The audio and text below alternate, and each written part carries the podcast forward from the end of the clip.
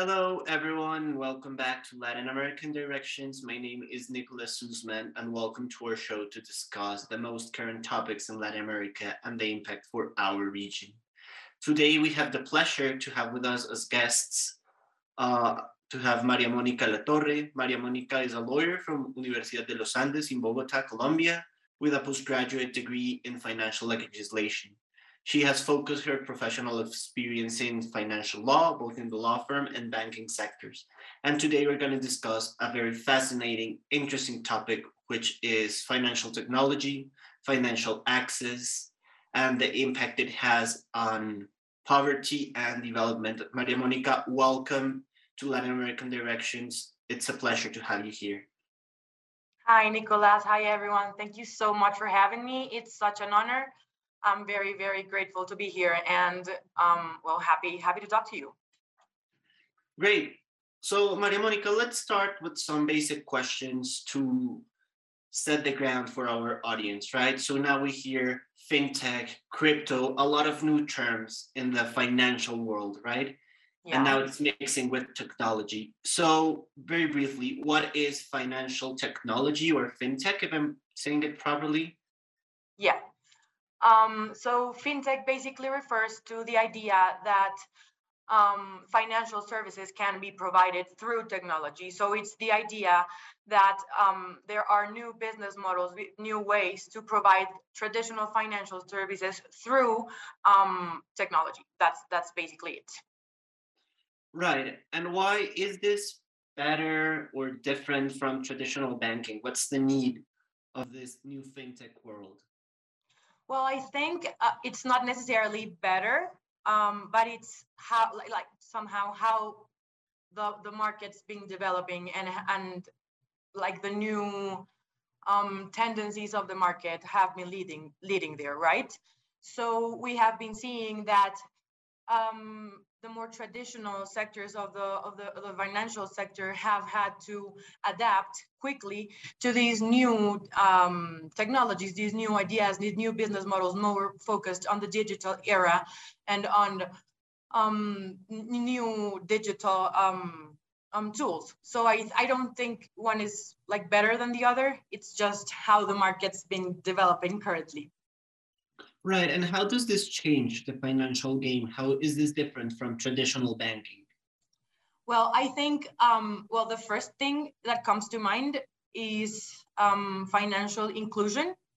So um, traditionally, and, and, the traditional financial services um, have been uh, neglecting, let's say, or um, forgetting a important part of the population that has been underserved. So let's talk about more vulnerable, um, poor segments of society, and also, um, for example, small, medium um, enterprises that haven't had normally access to traditional financial services, right?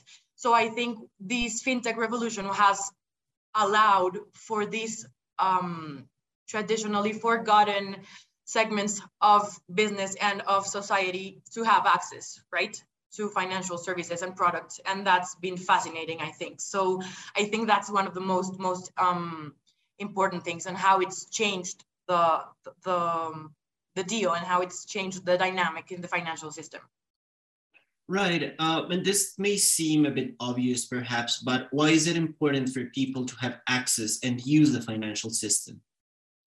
Well, that's a very, very good question, actually. Um, it is it has been proven that financial inclusion promotes financial development, economic development. It helps people have more access and uh, and let's say, um, it helps for uh, increased availability of economic resources in the economy. So that's a first thing, right?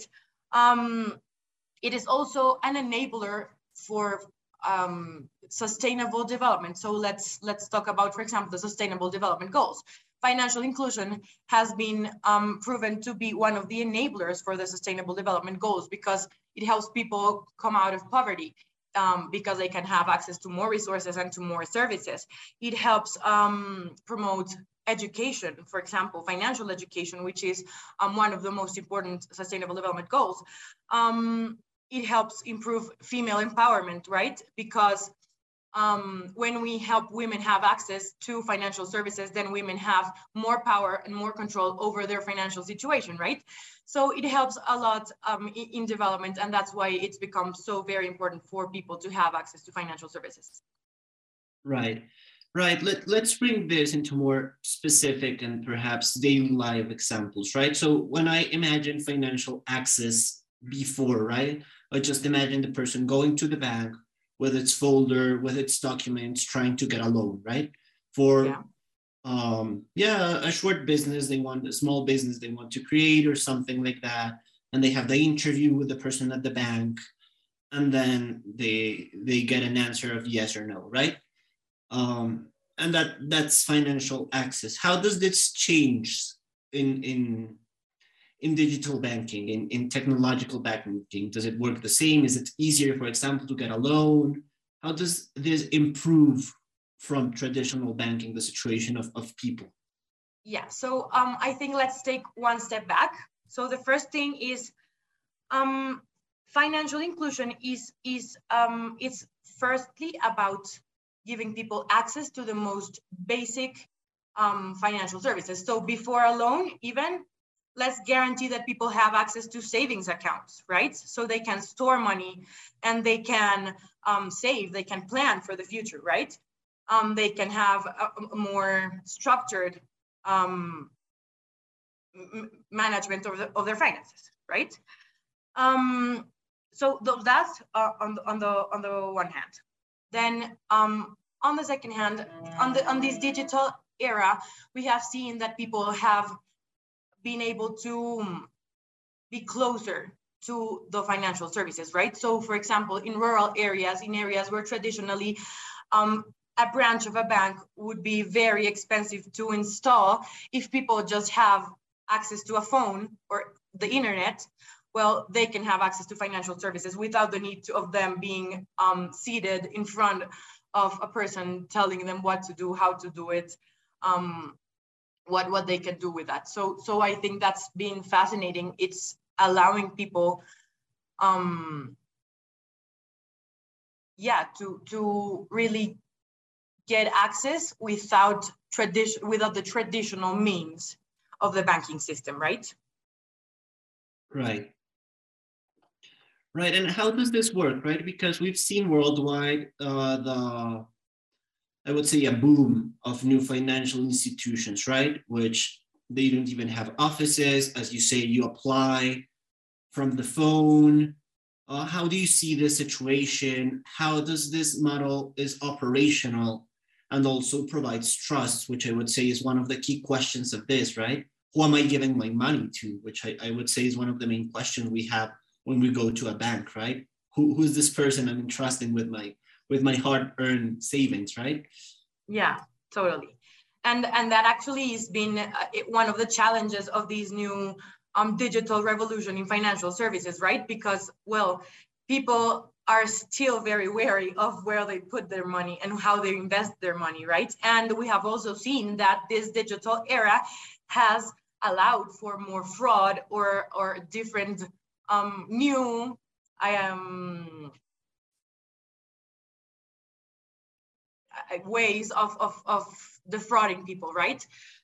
Um, so how does it work? Well, I'm gonna talk a little bit about the efforts that have been done in the past and how um, the digital era has allowed for, for, for example, um, more financial inclusion and more access to financial services. So the, the first thing is it has become a priority for governments, right? So governments have found out that if people have more access to financial services, that will contribute to economic growth. So there have been products and services that have been leveraged by governments themselves. So for example, um, if there are government payments that the government is giving to more underprivileged segments of the population, if the government ensures that their payments will only come through a savings account that has been um, promoting for people to open savings accounts, right? And that has include that has um, promoted more bankability in uh, in different and traditionally forgotten sectors of, of society. Um, the the um, the other aspect is we have allowed mobile financial services to, to thrive. So we have taken advantages of already existing technologies like telecommunications to leverage and to allow for mobile financial services. So people can make payments through their phones, um, through text messages, you can um, send money. So, and this has been, for example, a great success um, in, in sub-Saharan countries and specifically in Kenya, it was a great um, case of success where people had access to mobile banking in places in rural places where of course there weren't any branches of the banks, but people had access to um, to a signal on their phone, right? So they could handle their money. Um, we have welcomed new business models um, for financial inclusion. So for example, small, medium enterprises have promoted microcredits and micro indebtedness that have allowed for segments that have traditionally not passed all those benchmarks that traditional banks set for them to have access to credit, for them to have access to loans. So it, has been quite quite um, refreshing to see this this happen. Um, so yeah, I think that's how basically it's worked so far. Um, of course, we're still inventing many much of this um, because as technology is evolving very quickly, well, we are we are having to figure out how it works, how we protect the customers, how we protect the money from these um, from these these new business models without hindering and without um, putting like a stop in their development, right? So it's it's still very much under construction. Right, right. And now let me play a bit of devil's advocate here. Uh, and let's pick up on the common beliefs perhaps people who are unfamiliar with the financial system have, and is that banks are not reliable, banks only want their money, and they're not gonna receive any benefits. What are you gonna say to these people and why would they choose now to go into into uh, this technology supported banking instead of traditional banking? What does it bring any advantages? Is it more trustworthy? What would you say to these people? Um, well firstly i think um, it, it will facilitate much of what we before hated about the traditional banking system, right? So you don't have to go to a physical place to make a line for two hours to just have access to your bank account. You just can access it from your phone, right? And you can have your resources available at any moment, at any time, for as long as you have internet, internet, right? So I think that's the very first thing. Um, well, the second thing is, um, of course, banking is a business, but that doesn't mean that there aren't any um, protections around banks to make sure that people uh, receive sustainable and responsible products and services, right? So there are quite a lot of regulations in place to make sure that people's savings, people money um, is, is safe, that banks have the right um, strength to back those um, products, right? They have the, the, the, the enough, um, how do we say it? Enough strength, solvency to make sure that people won't lose their money. Um, so, so I think even though we cannot forget that banking is a traditional like business, there are a lot of protections in place to make sure that the people's money is protected and is safe, right? And well these these new technologies just had made it easier for people to access it and just had made it easier for people to to to have access to, to products and services that previously were limited to a very specific segment of the population. I think that's the key aspect of all of this, right? Um, and I, I would like to make like a, a quick propaganda here, and it is, I think the digital financial services have allowed for people to have a much better financial education, right? If you don't have to go to a financial advisor in a bank for you to have access to a service or for you to get to know the services that the banks or the the um, the fintechs are offering well that's we're, we're all winning right? Because from your phone you can see what you can do with your money. How can you invest it in a safe way right um, so so i think it's also been great for for improving financial education and for giving people access to information um, on financial services which was I think previously was very limited and people just like they went to the bank, deposited their money, but they didn't know what happened after that, right? We now have more access to information and information is more transparent nowadays. So I think that is also key and that is also something that should give people um, um, like the tranquility to go and, and deposit their money in, in the banks. So. Right. And well, the question now is, is it working? Are you having an increase in, in the amount of clients? Is it growing business model? Is it competitive against traditional banking? How does this situation of traditional versus new banking is looking like? Well, the first thing we need to say um, is it has definitely improved the panorama in terms of financial inclusion, right? So um, right, right now, the numbers have improved significantly. 76% of the global population have an account, are, are, have an account, a bank account, right? That, of course, leaves still a, a very large 24% that we can, well, improve. Um, but this new era has allowed for people to have access, for many people to have access to, um, to to financial services. And it has also presented as a very good business opportunity, right? Because it, it, it has become um, a priority for governments. So it has become a great opportunity for investment, right? If you can invest in financial inclusion, well, there is a, a, a unattended segment of the population that you can, um, how do you say, it? you can focus on. Um, and, and that is definitely um, has infinite, infinite potential, right? Um, and the other thing is um, it has become, for example, a huge, huge opportunity of growth for small and medium enterprises, right?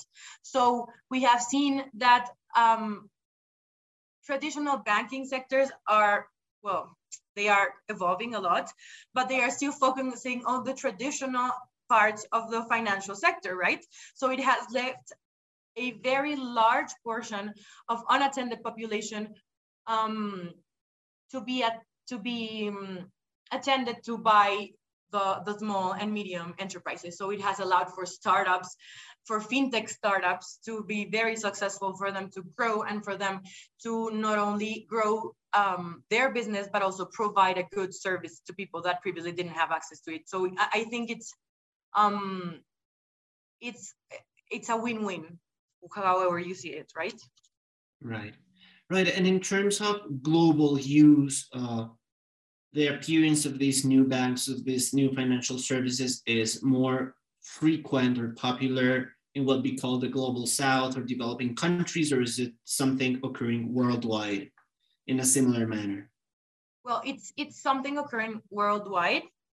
And the thing is, of course, um, in in more developed countries or historically more developed countries people have had more access traditionally to um, financial products and services right it's where people have been more vulnerable when people are poor where people are in more rural areas um, where people are in conflict that they haven't had the opportunity to have access to all those products right so it has presented as a great opportunity for growth in developing countries um, because well, it's where traditionally there have there has been more space to grow in that aspect, right?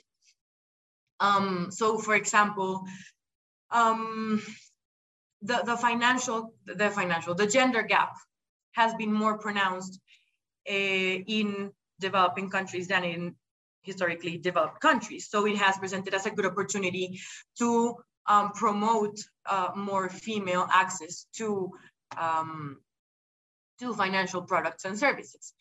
Um, so, so I think even though it's been a worldwide phenomenon, it has really been focused, um, or not focused, but it has proven to have infinite potential in developing countries where there is more space to grow and where there there have been more traditionally forgotten segments of the population um, that haven't had access to traditional financial services, right? Right, right. And it's very interesting what you say about the link between access to fi the financial system, to financial services, and first, personal growth, and second, development. Uh, could you explain us a bit this link? Why using banks, having the savings account, having access to the financial system is going to improve my personal situation first. How is this better from having my money under the mattress or in a shoebox under the bed? Well, of course. Um, first, I think because it allows for um, for you to have more knowledge on how to manage your money, right? To have more planning. Um, so if you just have a daily wage and you spend it every day, you don't have any kind of planning for the future. You don't have any kind of savings for any emergencies. So I think having access to, for example, a savings account is a better way of planning and of having a better control of your finances, right? So that is the first first aspect. Um, what I was saying at the beginning, um, it is going to, for people to have more access to financial products and services is going to make um, more economic resources available in the system. So what does that mean?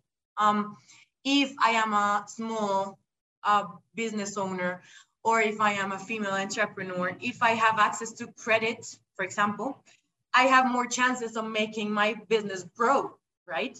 And if I have more chances of making my business grow well, I have more chances of making more wealth, of producing more money, and of me being a, a, a bigger part of the of the economy. So I think that is really key. Um, it has allowed for uh, an easier also way of the, for the money to flow, right? So if you have a savings account, well, you can easily receive payments and send money to other people without the need of having it in cash, right? So um, the the other day, this happened to me. I was in a small in a small town here in Colombia, where normally you wouldn't be able to pay with your credit card, of course, because people didn't have like the, the little thing where you pay with your card. But the guy said to me, I, I, I, I don't have the, um, the little thing to receive your card, but I have a QR code that will allow for you to pay with your card with your phone, right? In a small business, in a small town in Colombia. So that opens the opportunity for their business to grow and to develop, right? Um, and the flow of money, of course, becomes easier. Um, also, for example, we have seen that, well, the, our world is, every day is more globalized and the financial system is very globalized and is very interdependent. So we have seen that um, having a more digital financial services has allowed for money to move easier um, from one place to another, decreasing, for example, the, the transactional costs, which is something that has traditionally been um, crazy. So I think all of those small aspects end up helping um, the bigger purpose, which is economic um, development, sustainable economic development, right? Right. So bottom line, more people using the financial system creates more flow of cash and that leads into development, right? That's that's the yeah. story. That's that's yeah. that's amazing. More flow of cash, but also like more access to cash. Yeah, yeah. Okay. Well, that's that's that's really great. Um, and uh, well, just to finish, how do you see the future of, of fintech and, and financial access in our region? What's a closing message you would leave to the audience and perhaps a message for the people that are still a bit shy or reluctant to go for these new banking models? Um, okay, so some key takeaways, perhaps. Um, the, the first thing is, I think right now governments are having a more strategic um, uh, development or of their financial inclusion um, um, services and the financial sectors has assessed very like is, is assessing better the situation. So if we know what we're working with with data then we can develop effective strategies to to pursue um, more financial inclusion right so i think eh, eh, that's that's the first takeaway the second is um, we are focusing more on products and providers for underserved segments of the population, right? So if we can promote more pro products and more providers that are serving specific underserved segments of the population, when we can help strengthen our economies and we can help um, strengthen and, and, and, and enable more development. Um, the, the, the other, I think, takeaway is we are promoting more financial education, which is something I think key for economic development and for sustainable development. If people know how to manage their money well, they're more likely to manage it in, in an adequate way, right? Um, we are also trying to promote more micro, small, and medium enterprises for them to make it easier for people to have access to to, to, to financial services, right? And for your last question, that what, what can you say to people that are still a little bit reluctant? Um, just bear in mind what I was saying earlier, that really there are many regulations in place designed to really protect the consumer and to make um, the consumer the center of all of this. Because in the at the end of the day, companies are providing services, but it's it's just for the customers, right? So let's not forget that there are many regulations in place to protect your money. Um, there are many regulations in place to protect your data um, and to ensure that the companies that are providing these services are providing them in a responsible, sustainable, ethical way, and that we are not, we're trying not to allow any, any um, defrauders into, into the system. So just um, bear in mind that regulators, regulators and companies are working very hard to protect your money and to provide good services because, well, if we don't have confidence, well, the system simply doesn't work. Well, I think that's a great way to end our show. Maria Monica, thank you so much. Thank you for enlightening us with something that could seem complicated, but at the end improves our access and our education. It was a pleasure to have you in Latin American Directions. And for our audience, we'll see each other in two weeks. Thank you so much. Thank you so much for having me, Nicolas. It's always a pleasure. And well, whatever you need, I'm always here available to talk. Thank you so much. Thank you.